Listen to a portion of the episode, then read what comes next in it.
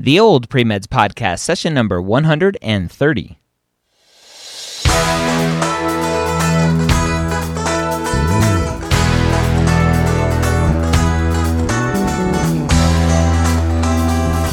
Your non traditional student entering the medical field on your terms. You may have had some hiccups along the way, but now you're ready to change course and go back and serve others as a physician. This podcast is here to help answer your questions and help educate you on your non traditional journey to becoming a physician. And welcome to the Old Premeds Podcast. My name is Dr. Ryan Gray, your host here every week for this podcast. If you don't know, the Old Premeds Podcast is part of the Med Ed Media Network, which includes the Premed Years, the MCAT Podcast, Specialty Stories, as well as the Shortcoat Podcast, which is a production of the Carver College of Medicine at the University of Iowa.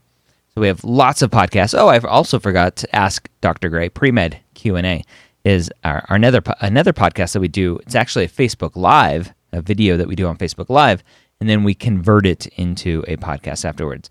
And I actually have a new podcast that we're getting ready. It's actually not a new podcast, another podcast that we're hopefully going to add to the network soon. Uh, another production of uh, somebody else. So that one's a secret right now. We're in the works to add them to the list. Now, Old Premeds, we take questions directly from the non traditional pre med forum over at medicalschoolhq.net. So if you go to medicalschoolhq.net, click on forms, find the non traditional pre med forum, and that's where we get the questions, or I get the questions to answer here on the podcast. And our poster today says, or has a post titled, Unsure of What to Do Next. And she says, So I applied to med school last cycle and got rejected by all of the schools that I applied to. When I asked the schools directly how to improve my app for next time I apply, I was given generic information.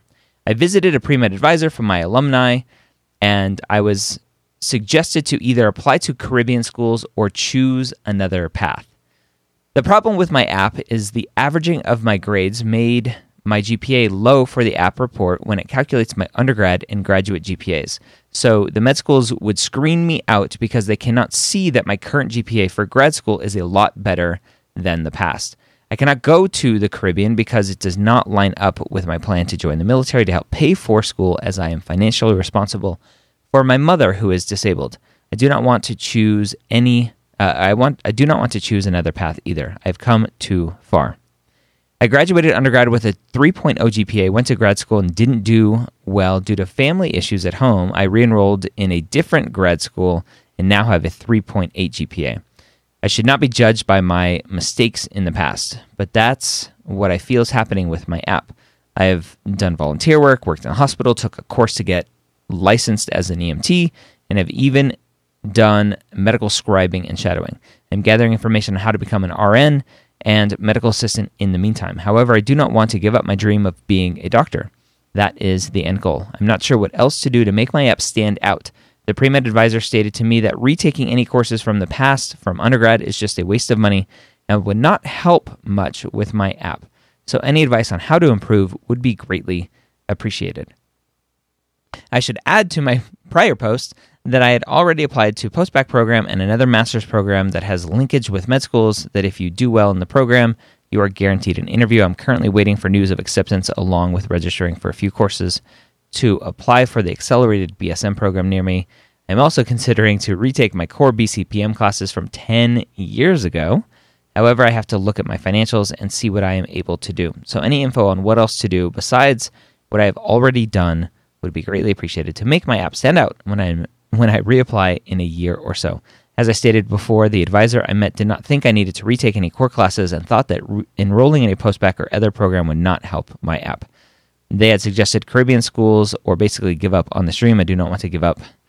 And no, I can succeed if given the chance. All right, so a lot to discuss there. So let's talk about the fact that an advisor is saying, don't take more classes, it's not going to help you overcome your bad scores. That logically just doesn't make sense, right? If you if you had issues in the past, then to show that you have overcome those issues, whether it was just a one time uh, Johnny broke up with me and and I'm sad, or my mom died and I'm sad, or school's hard and I'm depressed, whatever it is, or maybe you were just a bad student to begin with. Whatever that story is that caused the bad grades, the assumption is that hopefully it's gone now. And so taking more classes will show to the admissions committee that you can handle the coursework. And so to say that you shouldn't take more classes just logically doesn't make sense because there's no other way to show to the admissions committee that, look, I'm not who I used to be, right? You mentioned, the student mentioned that um, I shouldn't be I, should not be judged by my mistakes in the past. Right? Well, you should be judged because they are your mistakes, but you should also be able to overcome those mistakes to show that you are now a different person. So there are a couple things here that that I want to bring attention to. A 3.0 GPA. It's not a terrible GPA. What does that look like?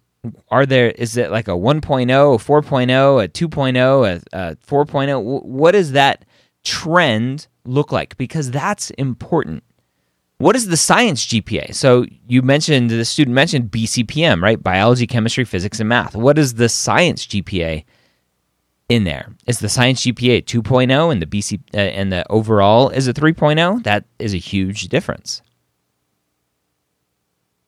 then, then the student mentioned grad school. When when was the grad school attempt? Was it immediately after undergrad? Was it five years after undergrad? And then starting poorly, what did that look like? How long was that process? Was it a year's worth of classes? Was it a semester? Did was it all withdrawals?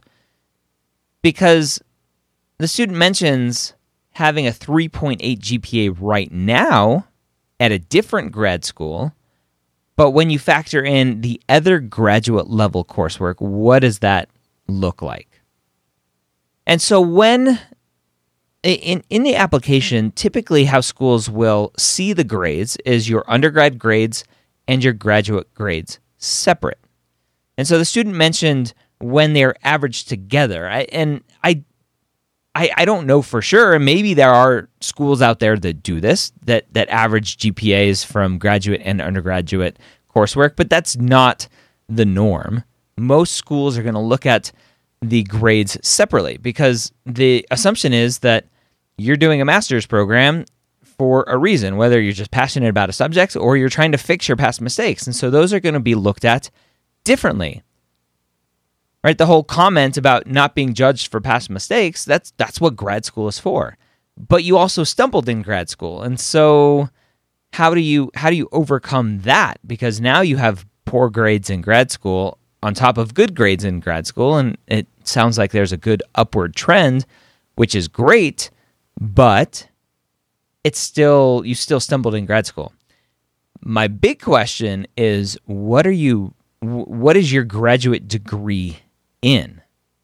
Right? If it's a master's of public health, and I, I got an email once from a student saying, you don't give public health majors uh, enough credit, right? It's not hard sciences, but it's not easy. I'm like, I never said it was easy. Like getting a public health degree, it's great. Like if you want to, be, you want a public health degree, great. When I talk about a public health degree not being good for this process, I mean from the standpoint of it not helping overcome any questions that the admissions committee has on your level of ability to to complete school, to complete med school. If you have a poor undergrad GPA, poor BCPM GPA, your science GPA, if that is poor, and you're going, oh, I'm gonna I'm gonna do graduate level coursework to show them I can do it, and then you go out and get a master's in public health, well, that's not proving to them that you can handle the hard sciences. You go get a, a master's in English. Well, sure, you got a master's degree, but it doesn't help, right? You need to take hard sciences.